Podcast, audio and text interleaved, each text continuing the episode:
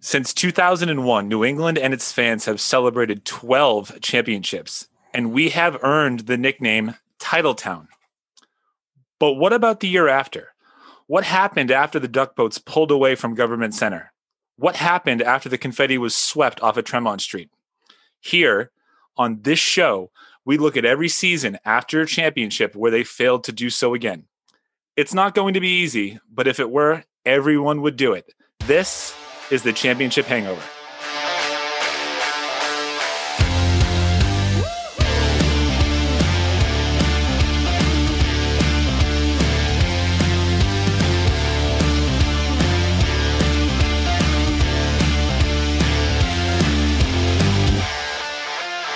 All right, everyone, welcome into the championship hangover. This is our first episode, and today we are talking about the 2002 New England Patriots. I am your host, Michael Marcangelo, joined alongside by Rayshawn Buchanan and Joe Malkin. And guys, this isn't something that people talk about often, so I'm I'm really really excited to do this.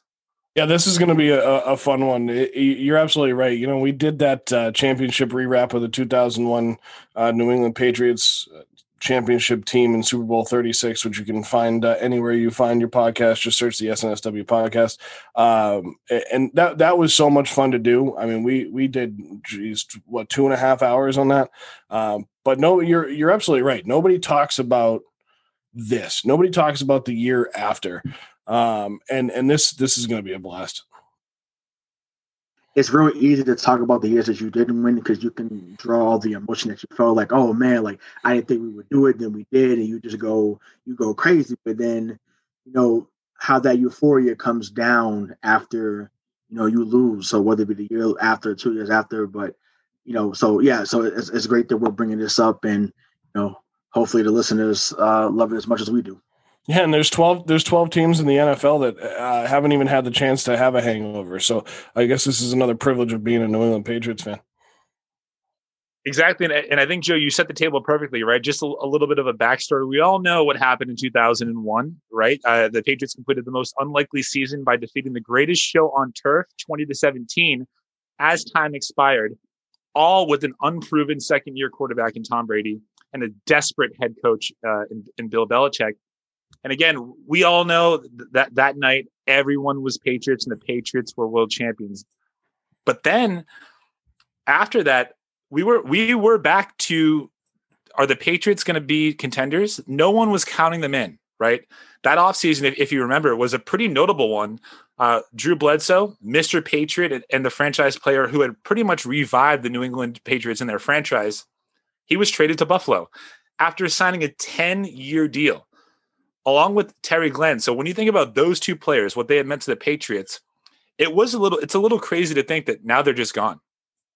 Yeah, and that was the biggest thing with Drew Bledsoe, right? So you, you mentioned what's going to happen the next year. What are they going to be able to sustain this? Was just was this a flash in the pan? Because everybody looked at Drew Bledsoe coming into 2001. He had just signed a huge contract, and he gets knocked down, knocked out by Mo Lewis. Nobody knew what was going to happen. It, it's kind of a, it was a weird feeling if you think about it, kind of like a um, a euphoric, uh, f- fearful time as a, as a fan because you don't know what's going to happen. Uh, Drew Bledsoe leaves for the Buffalo Bills, which was a, a very strange trade for the Patriots at the time, right? You're you're trading him to a a uh, division rival, a longtime rival of the New England Patriots, and uh, I guess it was a lot to dump the contract. But now you have, you know, you mentioned that, that Brady was a second year quarterback in 01. I mean, technically 02 was his second year. It was his first year where he would start game one, right?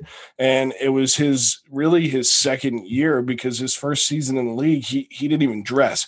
So I mean, that without a doubt has to be the the biggest loss because now we said, well, oh, okay, uh, you know, I think it was split half the fans said, "All right, Brady's our guy. This is this is what's going to happen. Uh, this is what we're going forward with. Bill trusts this guy." But at the same time, it was like, "Whoa, like this was kind of the first shakeup and and kind of a transcendent moment for the NFL, right? I mean, so was Joe Montana being uh, shipped off to, to Kansas City at the end of his career. Uh, but but Bledsoe, for all intents and purposes, was right in the middle of his career, and uh, and and this was this was a big move. I mean, I remember being nervous that you know Drew went. Yeah, that Drew went to Buffalo. I was like, man, like not only did he leave the Patriots, but like I said, he's within the division, like you just mentioned. And I actually thought Buffalo was going to win the division. I was like, Drew's going to come out here and just fling it all over the field.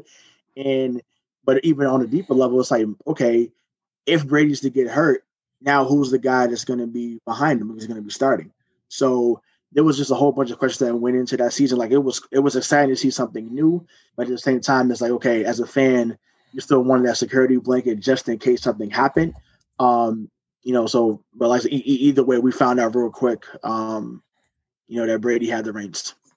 Yeah, and again, you know, Drew Bledsoe was Mr. Patriot.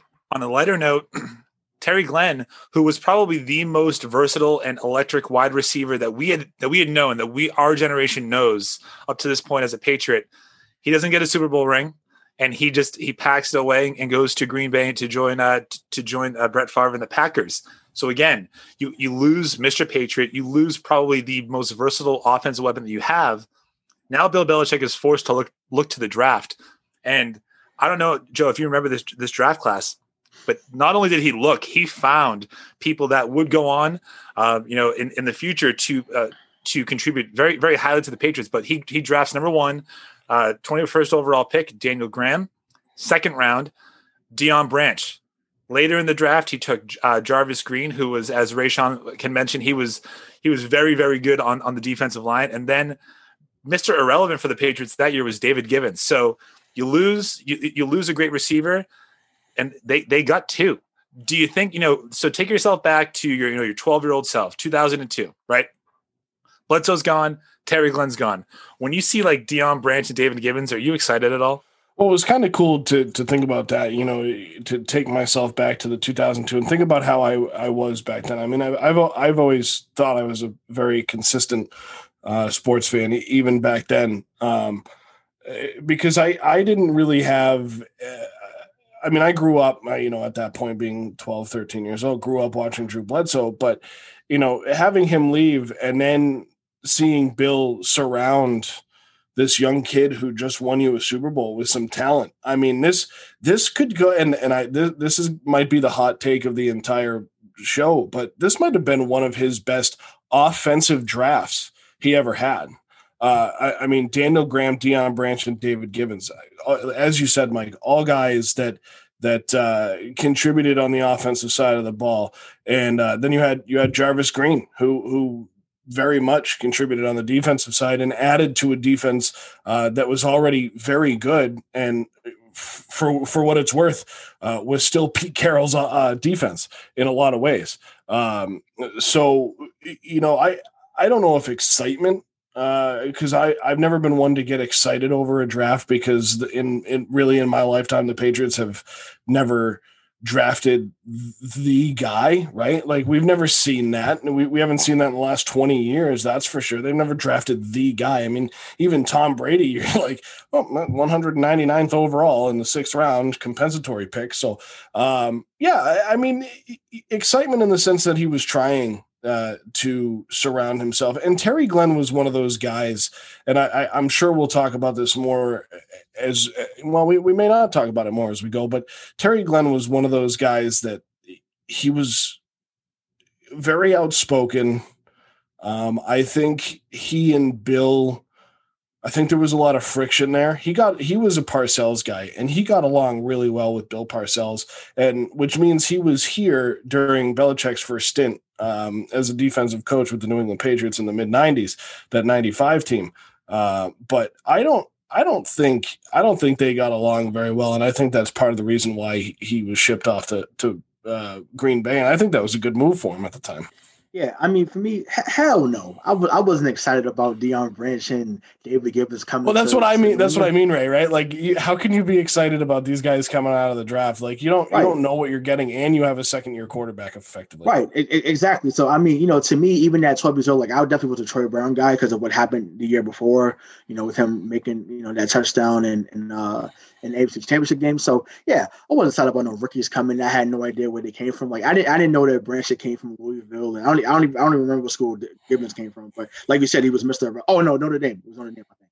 But yeah, he he was it was Mister Irrelevant. So you at 12 years old, 22 years old, 42 years old, like you're not expecting that guy to be, you know, anything to that to a team that's that's contending. So, um, but yeah, but like you said, I mean, Daniel Graham didn't pan out as well as he could have been or should have been. Um, and that and, and that's putting it lightly.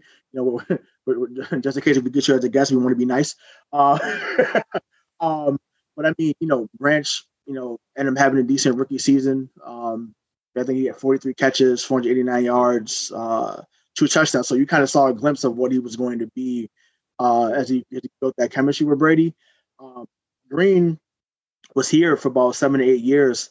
Um, you know, and you know, like I said, wasn't someone that was going to get you ten sacks a year, but you know, he was he was someone that you know gets you three or four a year, you know, and, and play play that four three defense that Bill like to run, uh, especially at that time with having a big uh, front seven. So yeah, I mean that that draft really set up, you know, what you know we will see for years to come, and uh, I, I agree with you, Joe. I, I do think this is probably the best draft that he's had, um, really on both sides of the ball. Yeah, I mean, o- offensively for sure. And so now, now we're, we're past the draft. We're going into uh, the, uh, the end of the preseason. The Patriots are not even favored to, to, to not even win the Super Bowl, but to, to even make it. Pittsburgh is still the team to beat in the AFC at, at, this point in time. Little do they know that Oakland was also still pretty good too. Um, but you know now Gillette Stadium, the first game in Gillette Stadium, it is uh, the, the grand opening. The banner is raised. There's every, there's celebrations going around. It's prime time. It's the Patriots versus uh, the Steelers. And again, the Patriots. I, am pretty sure I, I did my uh, my research. They were a half point favorite. So at home, they were pretty much an underdog, right? That's what that means. And they blew them out 30 to 14 that game I think showed us exactly what what we loved about uh, Bill Belichick and Tom Brady in terms of the offense, and it was a great defensive performance as well. So when uh, again thinking back, first game after the Super Bowl, it's regular season, the banners up, and they blow out the Steelers. Uh, what do you, what are you guys thinking? I I remember it pretty well. Uh, I remember it pretty well. I mean, I, I, it was you're kind of coming off of a high, right? You know, and that's the point. That's the point of this whole show right here is the hangover. You're coming off a high. Um, your your team is is not even in the top two to repeat as AFC champions. Um, you know, not not to mention even get there because you're right, Mike. The the, the favorites uh, were the were the Steelers, um, and and I'm pretty sure the uh, the Raiders were right there behind them. I mean, because they didn't know what to what to say about New England. I mean, uh, you, you look at and there's a reason for that. I mean, you look at the offseason and the trading of Drew Bledsoe, who was on a hundred million dollar contract, the trading of Terry Glenn, who it, it needs to be mentioned too that Terry Glenn only played in four games in 2001. So it's not like he was a big contributor to that Super Bowl win. Um, you know, I, I, for a moment I actually forgot he was even on that team because he only played in four games. He only started in one. So I mean, but you look at that Pittsburgh game, they come out firing. I used to love that about the NFL too. So here, here's my NFL schedule rant.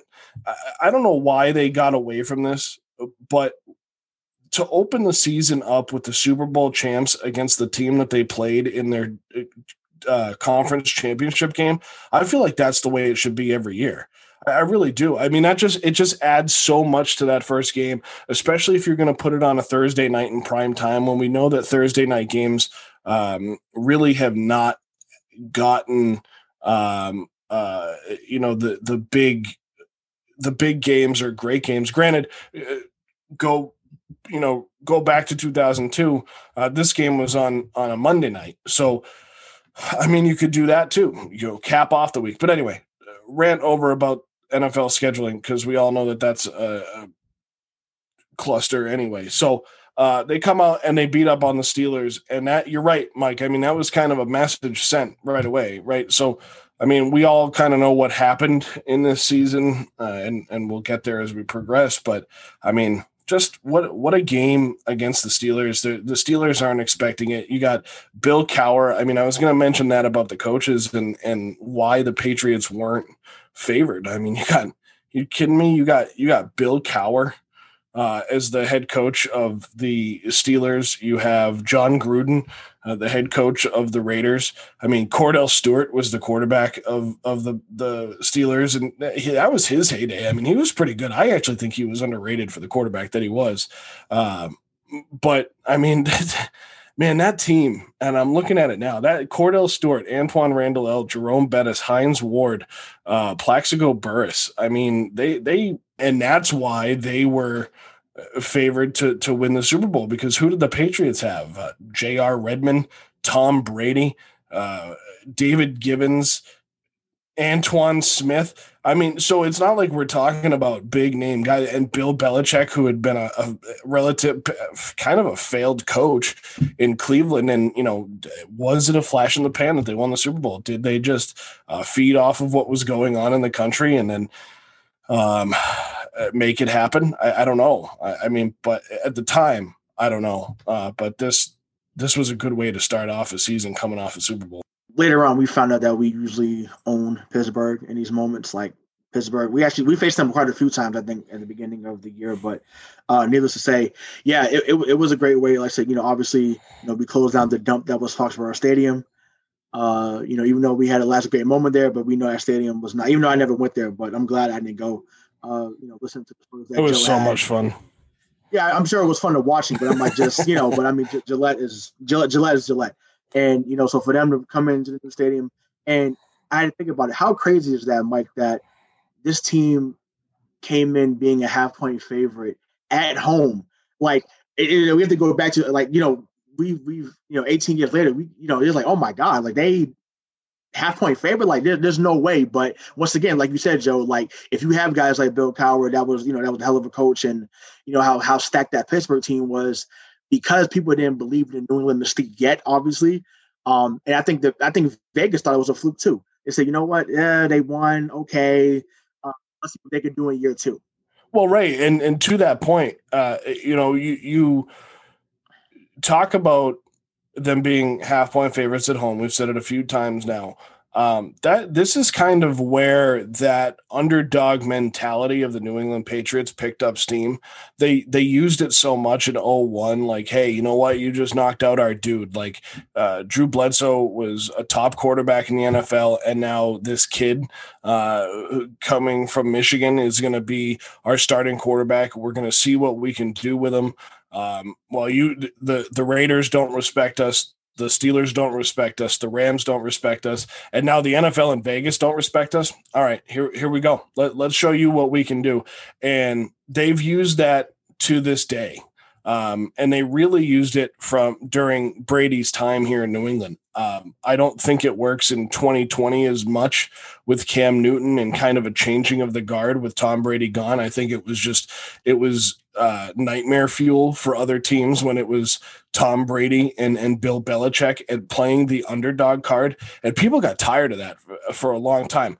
But this is where th- this Pittsburgh game and this 2002 season is where that mentality really picked up steam. Yeah, I, I, mean, I think that er, in the 2002 season, right, they don't have that aura around them yet. It's still kind of unproven. Brady, yeah, yeah they won a Super Bowl, sure, but like, were they just riding like a, a big wave of, of, momentum, like you said, and to open up the season and, and really win with no doubt uh, against uh, against Pittsburgh, followed up with a 44 to seven victory over er, over the New York Jets, and then the next week after that, you're 41 38 in overtime against the Kansas uh, City Chiefs, you're 3 0. You're the defending, reigning uh, NFL, you know, Super Bowl champions, and you're 3 0. And still people, still people out there are, are, are casting doubts. So after that 3 0 start, I'm, I know this, I remember this vividly.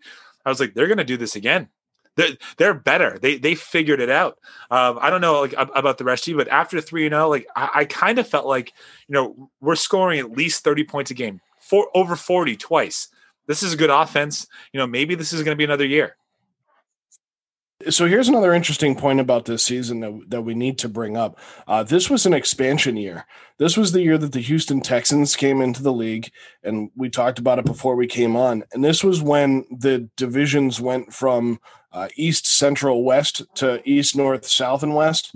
And uh, that win over the Jets was big, uh, but it wasn't enough, as we find out at the end of the season um, because I, I forgot how bad the AFC East was that year. Uh, but that win over the Chiefs, and I have to mention it uh, uh more for Bobby, who's not here with us. Uh, but Priest Holmes ran for 180 yards and two touchdowns in that game against the New England Patriots on 30 attempts. I mean, the Patriots were beating good teams. Pittsburgh and not to jump ahead too much on you, Mike, but Pittsburgh went on to go 10 5 and 1 and win the North.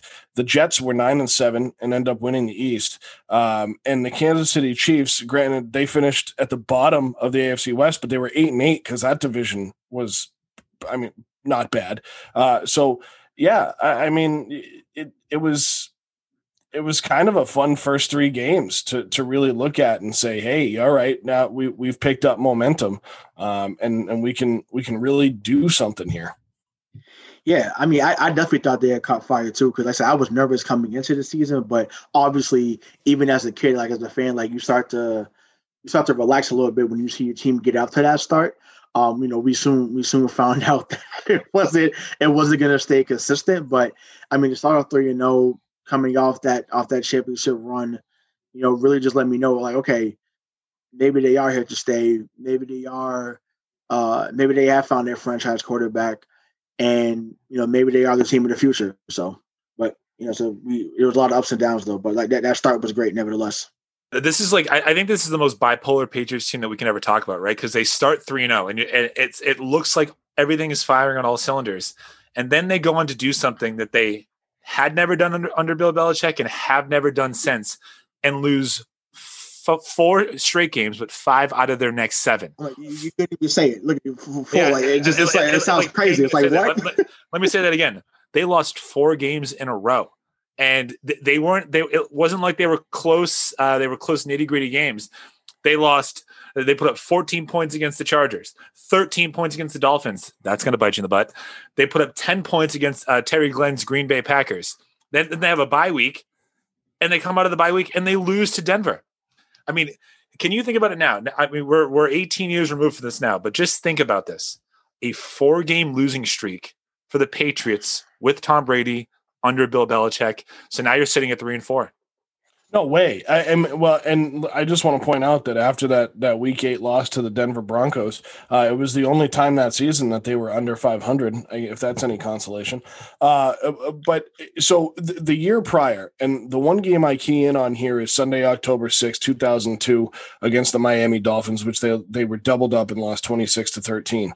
Um, this was the second time that Tom Brady had lost in Miami. He was beaten 30 to 10 uh, the year before in the year that they won the Super Bowl. This was when his woes in Miami began, right? They, I mean, he has never, for some reason, he's never been able, he was never really able to win in Miami. It was the only place uh, he couldn't walk in and make something happen. And of course, then he goes to play for Tampa. So, uh, but it, it, it's just, it's, it's really interesting to look back at this season and see what they did and, and how they did it. Uh, you're absolutely right, Mike. I mean, that game is going to bite him in the butt. That Green Bay Packers team um, was was I mean, they were pretty good too. I mean, that was a good team.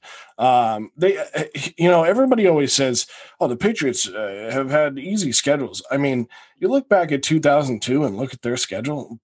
boy, oh boy! I mean that that the whole schedule up and down um, was was just uh, tough, w- with maybe the exception of you know uh, Detroit at the time. Um, but yeah, I, I, mean, no. To answer your question, no, I, I didn't think I you would never have seen that four. I don't think they ever after the 2002 season was there ever a point that they lost four games in a row with Tom Brady as quarterback.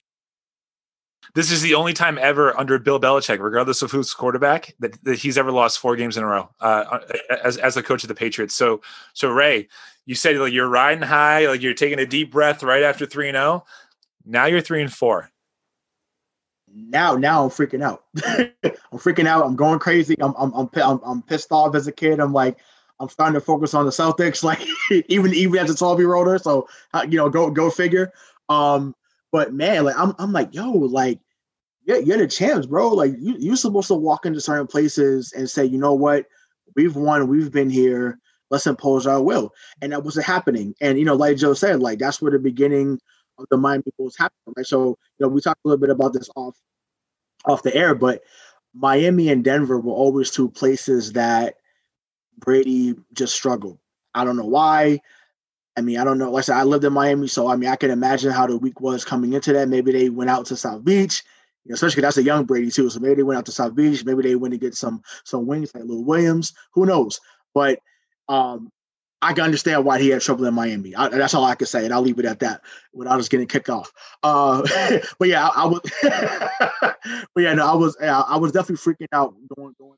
I was like, maybe we're not as good as we thought we were. Shout out to Dennis Green. And uh, yeah, so now now now I'm in a freak out stage. So maybe here too, this is you know you win those first three games, you're riding high, and then Mike, I think kind of what you're getting at here with this four game losing streak is oh the hangover is hit. Like it's it's that point where uh, you're you're coming down, and you know whether you've been out at South Beach uh, having a few drinks before you play the Dolphins or whatever you've been doing. Now you're coming down from that, and uh, and and things aren't going as well, and that headache's kicking in, and you don't really know what's going to happen. I, I attribute it to the fact that this was a very young team in 2002. I mean, sure, you had some of the best coaches in football with this team, right? I mean, th- this was the, the, the coaching staff that Bill Belichick put together uh, in this first run of Super Bowls was just absolutely in- incredible. Um, and most of them are, are still around. So um, it, it, that kind of says something to to what it was in the early 2000s. But you know, I, I looking back on it in in the moment, I'm with Ray. Like, yeah, man. Oh boy. All right, we're we're three and four you know there's there's 11 games left in the or i'm sorry nine games left in the season.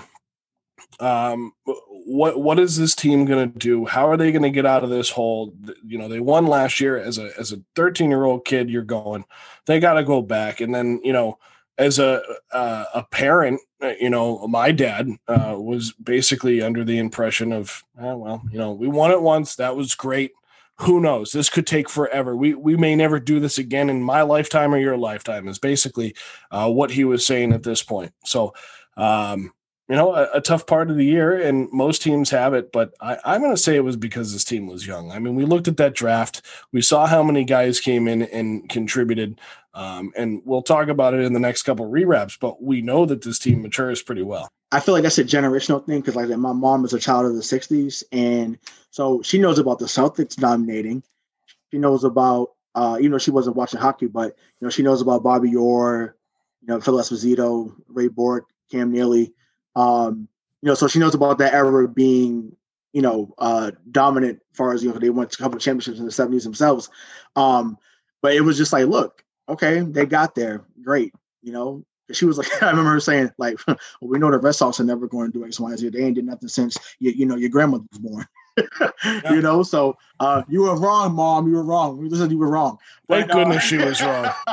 I, I, think people. Th- this is the part of the uh, of the podcast where we should remind people that Boston uh, sports fans were historically predispositioned to expect losing yeah let's talk about that right now too because you know i i mentioned it on on the rewrap of like you you have to go back to where this started and remember where you came from because at some point this is all going to go downhill. It happens with every dynasty right? The cowboys fell off. The the the the steelers never really fall off. The steelers are always consistent. Eh, that that franchise has been consistent since day one but even they eh, went through a period where they didn't win anything right? So eventually it's going to happen again. Looking at this Patriots team in 2020, if you're listening to this, eventually this team is going to be what they were in the late 80s and early 90s. They're not going to succeed. Um, hopefully that time comes later rather than sooner. But back in 2002, that was the mentality. Uh, as Mike and Rayshawn have just said, you know, when they went to the Super Bowl uh, after the 95 season, uh, the Red Sox had had a few really good years. Um, in 2002, the, the Red Sox were starting to build something themselves. So uh, you look back at it, and our our friends and family uh, that are a little bit older are saying, well, you know, hang on a second. Let, us temper our expectations.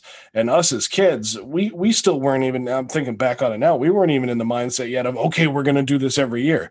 Uh, that, that doesn't really happen until later so at this point in the season you're, you're like ah well all right. Well that it was fun while it lasted. Yeah joe we, we were in the mindset like holy shit it happened once. Like oh like oh my god like you mentioned the red sox have got had had some pretty good series. The patriots had gotten there and lost and then and then they finally did it and it's like okay they did it.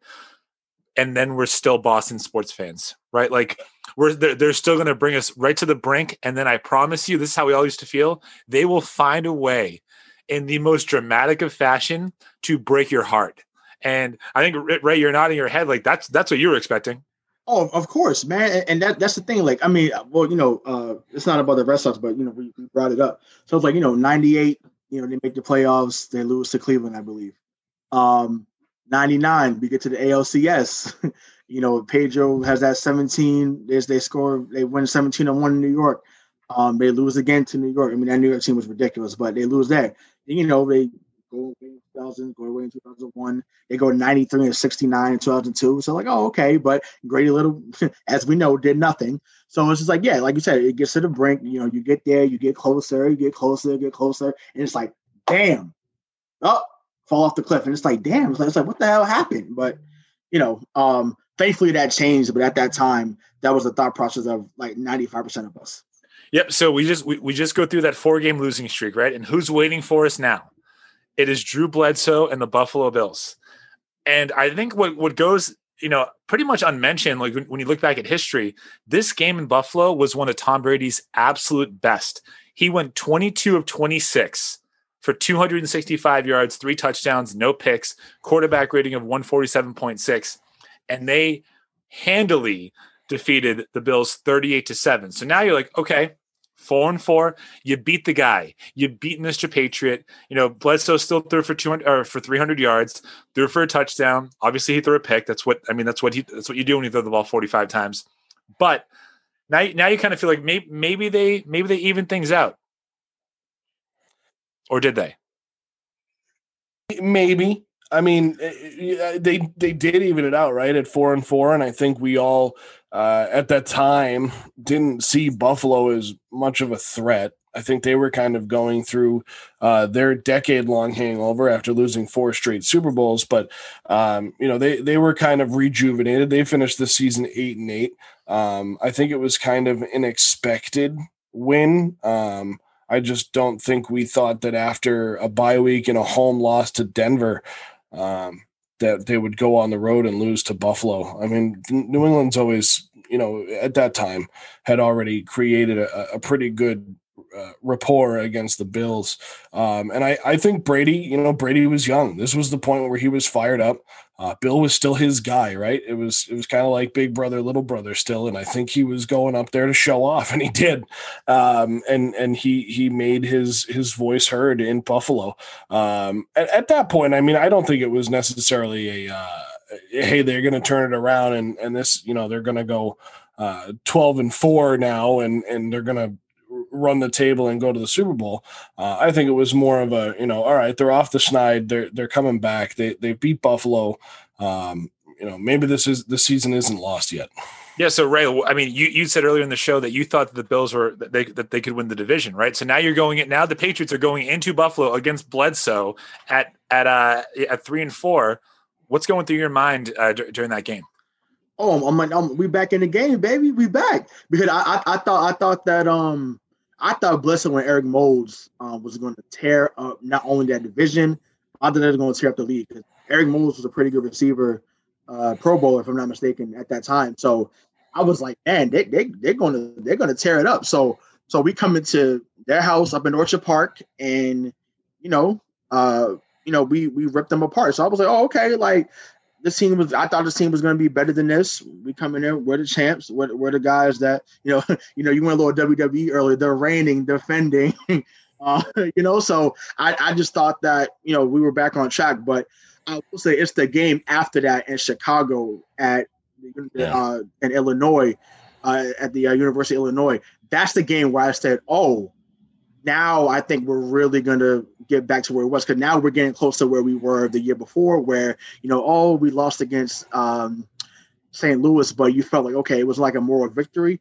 But when when Chicago scored 21 in the third quarter, and then we held them to only three in the fourth quarter, and we come back to win 33 to 30, I was like, oh, here we go.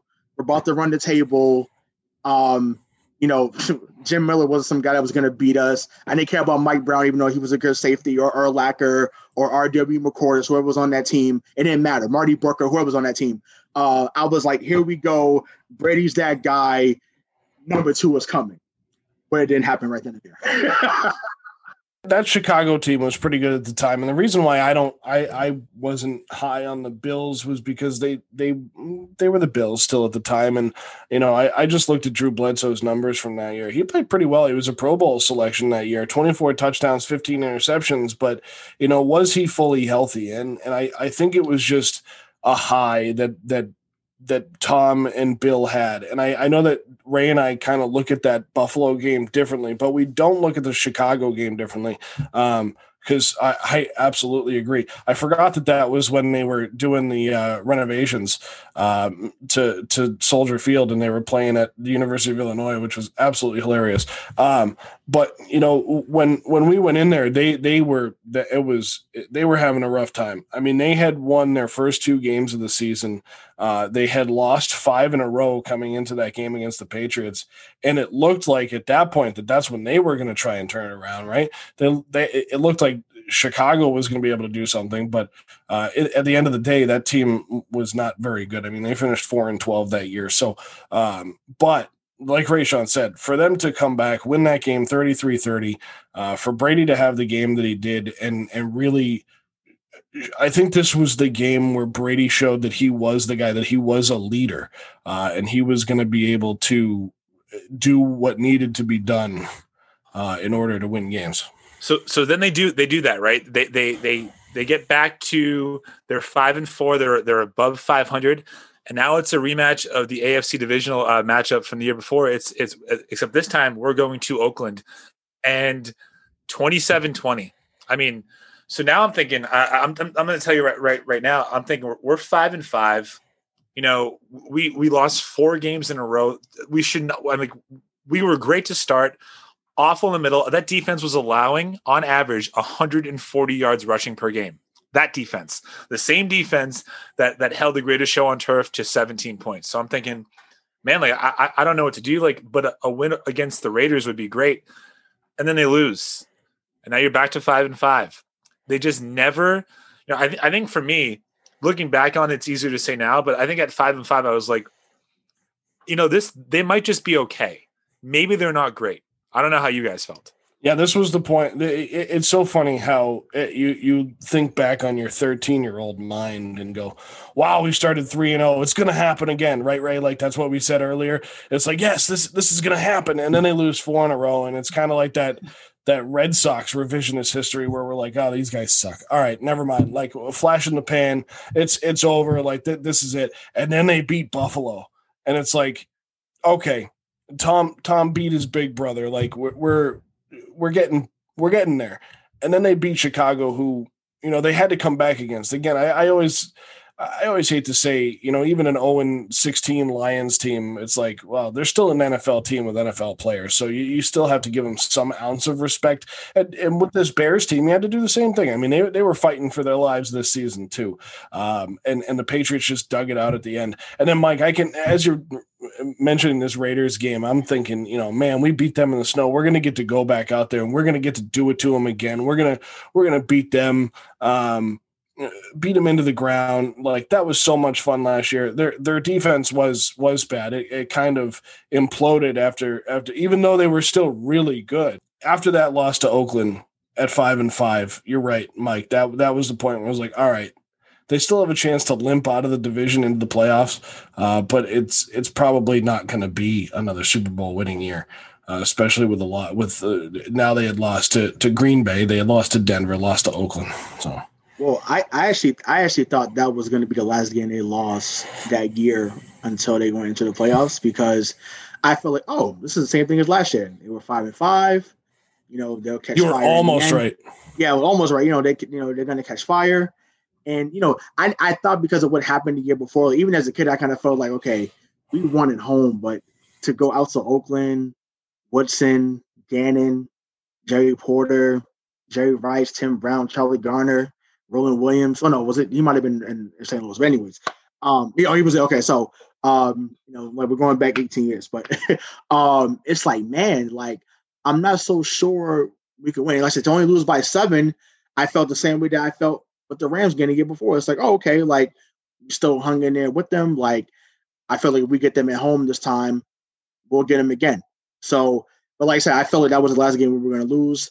Um, they did catch fire for a second, but then I said it kind of got it kind of got put out uh, towards the end. But I, I thought we were going to go on. Uh, I, I, I, still thought the run was coming. I was still confident. I mean, you, you're not wrong, Ray, because after that loss, the Patriots then go on to win three in a row. They beat the Vikings 24 17, the Lions mm-hmm. 20 to 12, and Drew Bledsoe and the Buffalo Bills 27 17. So, again, right, this is that whirlwind of 2002. People want to say that this wasn't a relevant year. It's pretty relevant because it gave us, we literally saw the 2000 Patriots and the 2001 Patriots all in the same season, right?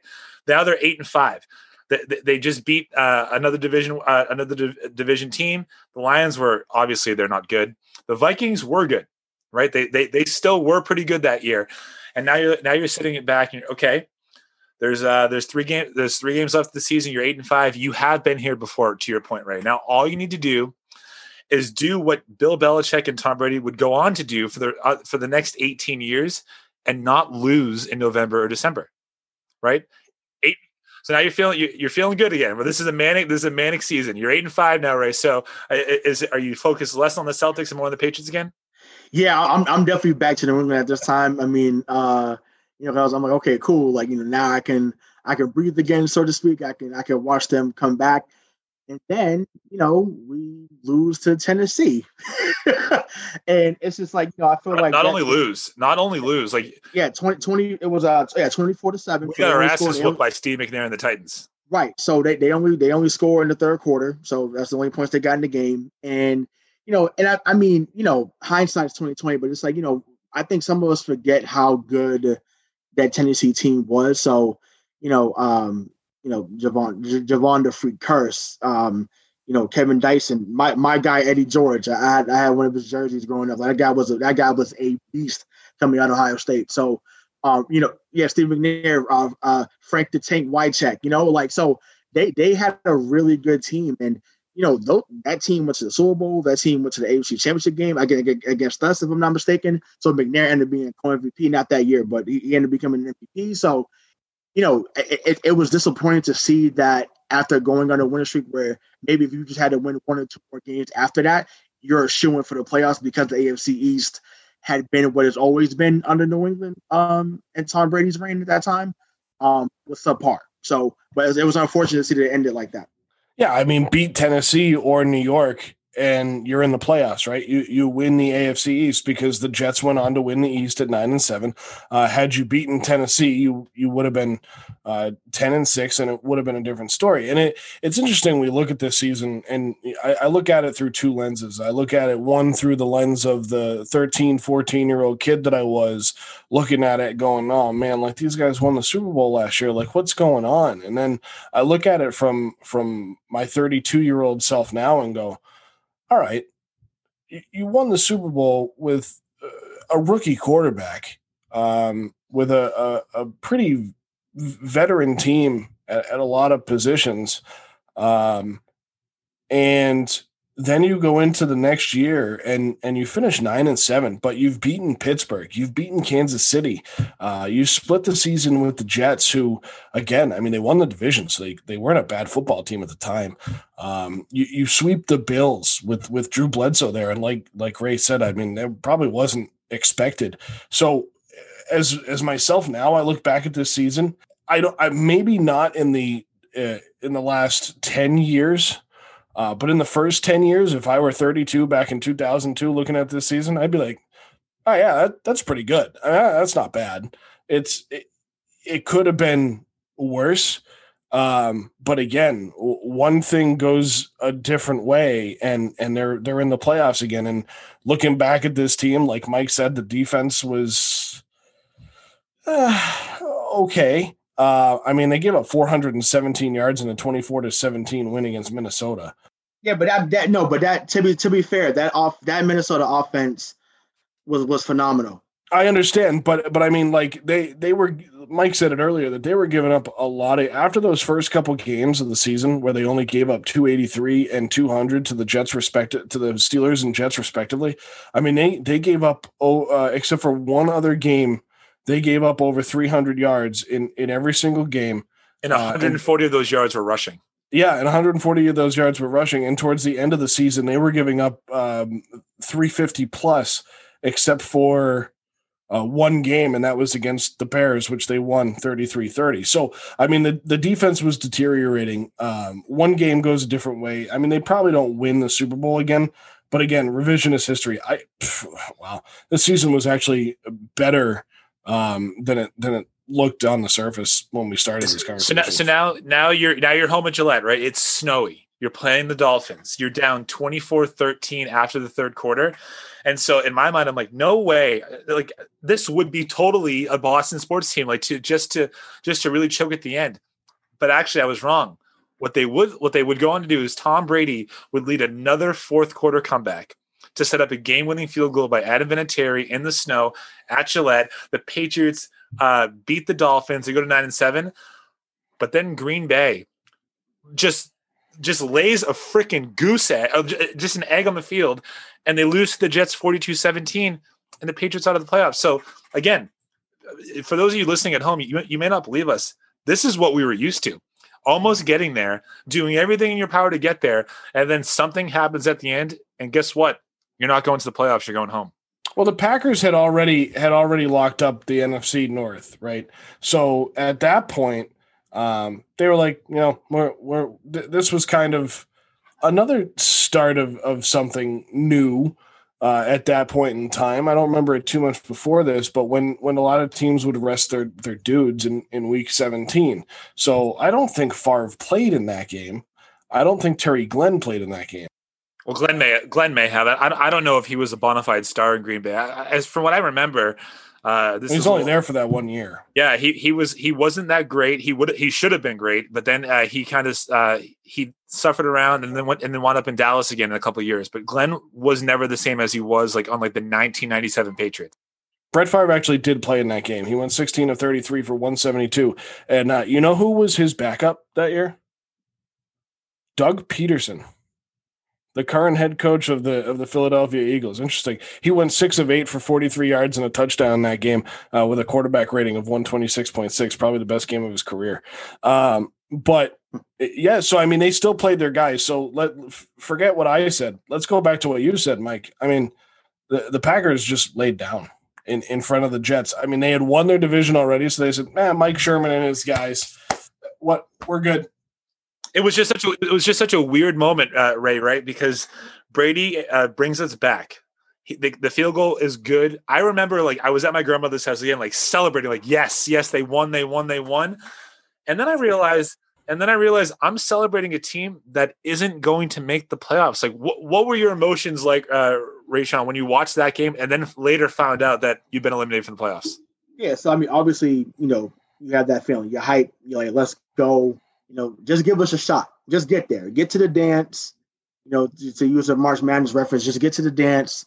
Let's just see what we can do, right?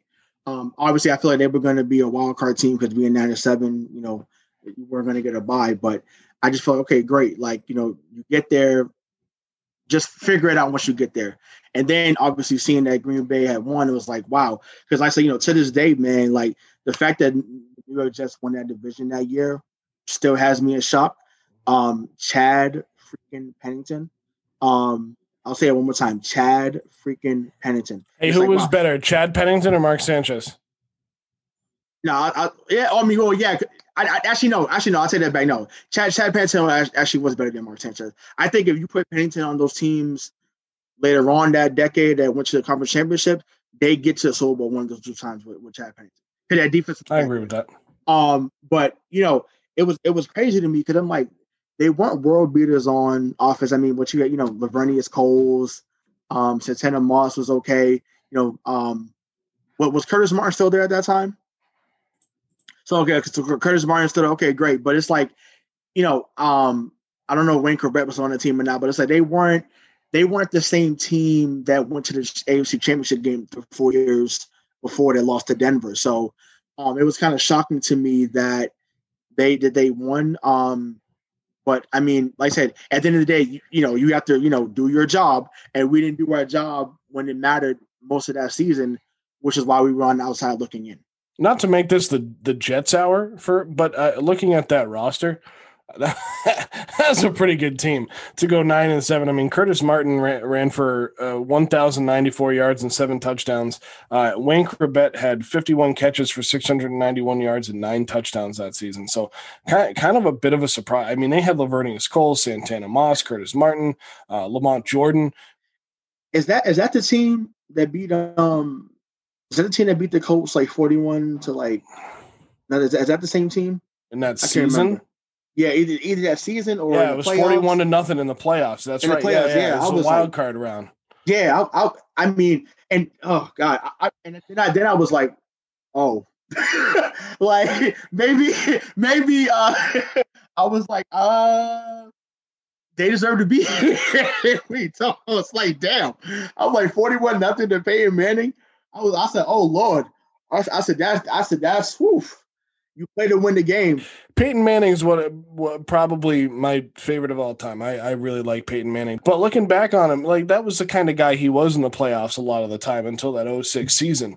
Um, but again, not to make it about the Colts or, or, the Jets, but this is what's so much fun about this uh, this and the rewrap, Mike, is looking back at these teams and looking at this Jets team, how they should have been so much better than nine and seven. They should have beat the Patriots twice. Like the Patriots should have been eight and eight uh, and and been packing it up and uh, but then uh, it's so it's so great looking back at these games kind of our heyday uh, as young fans and seeing these names and you know i mean the, this jets team that was so good uh, pittsburgh it, it, oakland and you look back and say wow man did did we belong there and at the time, the answer was probably no. I mean, you look at our roster, and you know, Ray Ray said it earlier, you know, and, I did too. I mean, I wasn't excited uh, about the the. I, wow, I just really sounded like Stephen A. Smith. I got to channel that, bring that back.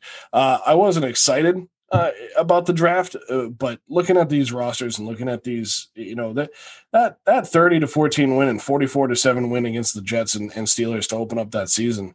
I mean, that that was when they were still feeling it and then it started to wear off in that kansas city game not to go back and recap the season again but that's where it started to wear off that 41-38 against kansas city and then it slowed down and then like ray said you get to the bears game and it's like all right we're going to pick this back up um, and then an Oakland team that really, I mean, lost by seven, but probably could have argued that they should have run all over us. Um, and then we beat two. I mean, Minnesota, yes, was very good offensively, as Ray said, but then you roll over a Lions team that wasn't great. And um, I mean, I don't, I don't think the Patriots belonged necessarily in the Super Bowl. Squeaking into the playoffs may have been a different conversation, though. You know, now we've come to the conclusion that the Patriots they finished that season nine and seven. They did not make the playoffs. They're they ranked tenth in the league on offense, seventeenth in the league on defense, which is which is just it's mind boggling when you think about everyone that was on that defense, right? You still had Ty Law, you still had Lawyer Milloy, you still had Richard Seymour, Teddy Bruschi, Ted Johnson, Mike Vrabel. I mean, everyone that held the glue together in 2001. Richard Seymour. Yeah, you also in this season, right? There were so many moments when when you when you rallied behind them. They, they got into dogfights and they came out the other side victorious. They came back from being down 24-13. But at the end, you're left thinking, okay, maybe they are a nine and seventeen. Maybe the eleven and five thing last year was like was a fluke because you know as we're heading into the sunset of this. After the season, Bill Belichick is 28 and 23, including the playoffs, uh, as a as a head coach of the Patriots. That's mediocre. What's interesting about looking back at that time, right? Like to look at this defense look at, at, the names that are on it. Uh, you know, on paper, this team should have been better than nine and seven with that defense. The offense was young, but that defense was was veteran. Um, and that maybe they should have been better. I, I, still look at these other teams in the division and in the in the conference and say, "Wow, man, like those, those teams were really good," uh, and to have beaten a few of them is good. Um, but you know, I, I look I look back at it and say that 28 and 23 for Belichick uh, to this point in his career as the New England Patriots coach, we'll take it because in years past, prior to Parcells, uh, which was less than 10 years before uh, this point in time, because Parcells was a uh, a Kraft hire, and Kraft didn't buy the team until 1994. So, uh, 28 and 23, mediocre by today's standards. Um, but I'm we all know that I'm the one that's like, who's the next guy to go? Who's the next coach to go? Um, at that point, I there would be no reason. He's 28 and 23, and he has a Super Bowl in three seasons. Um, and generally, I feel like you got to give, especially a, an NFL head coach, um, a lot of times, unless the the locker room atmosphere is really bad, uh, a la uh, Bill O'Brien in Houston, um, you got to give a, a, head coach at least three years. And Belichick was five games over 500 with a Super Bowl victory. So, so Ray, right? Three seasons in, you met, you go five and eleven year one, miss the playoffs. Obviously, we know what happened in 2001, 11 and five, they win the Super Bowl, right? Now you're nine and seven, miss the playoffs again.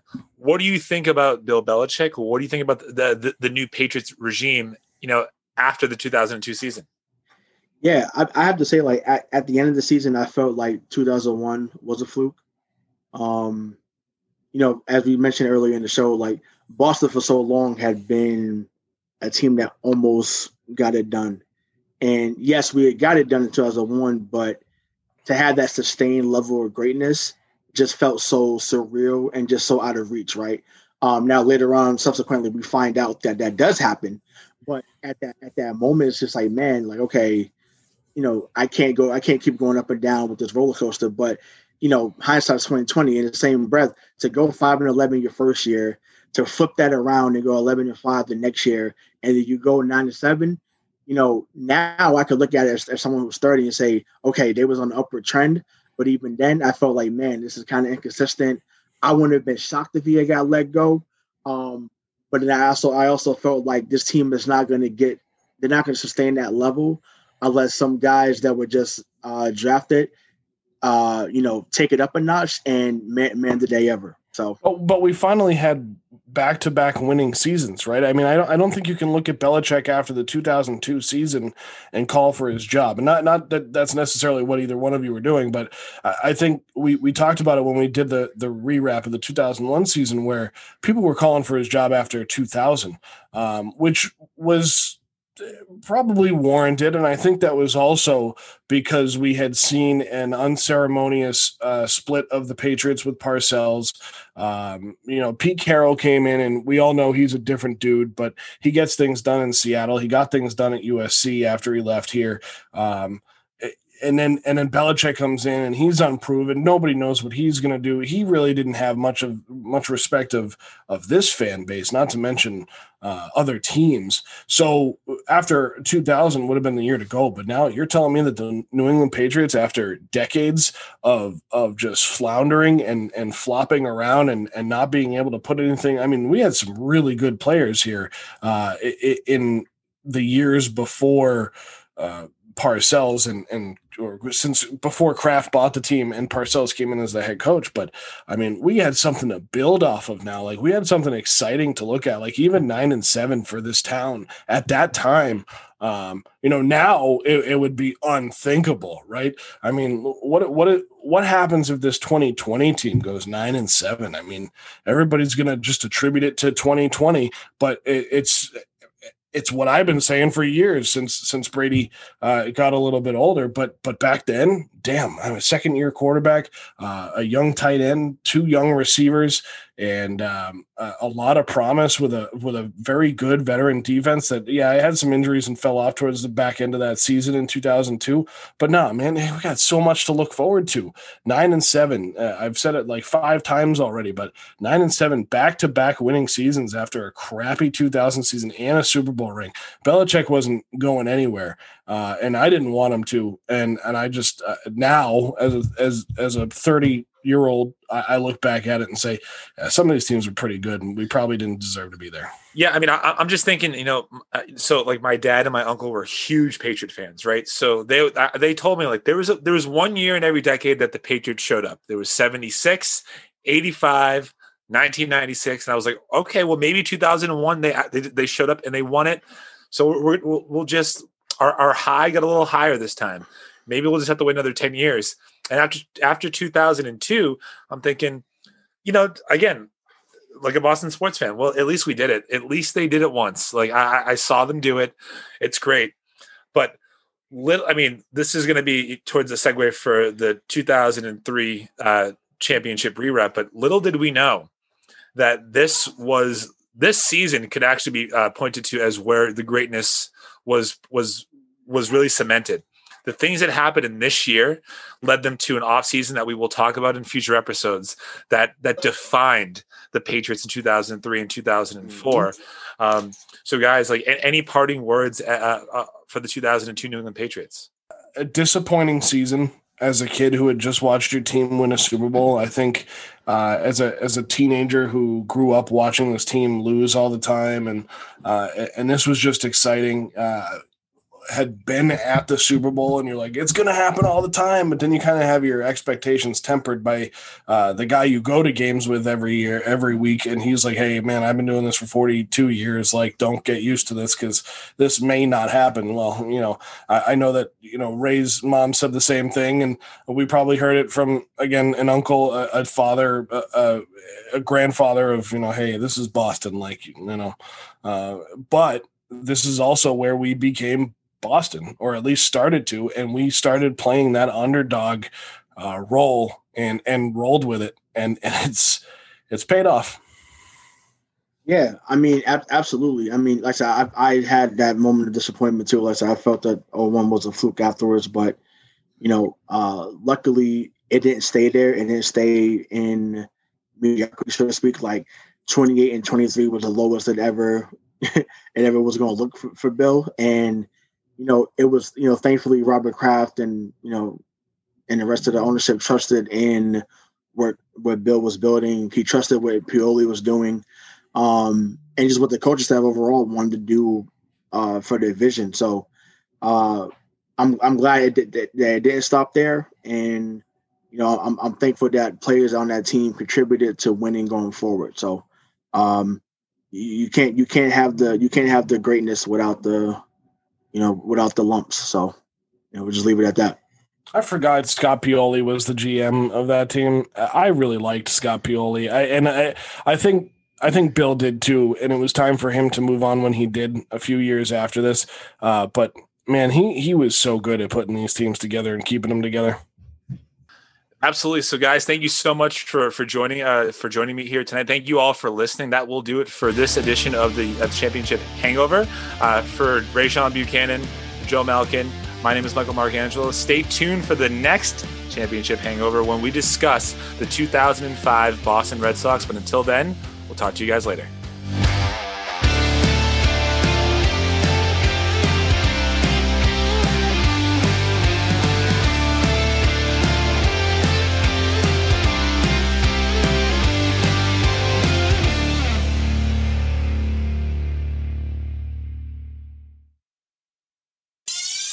Hi, I'm Mark. And I'm Peter.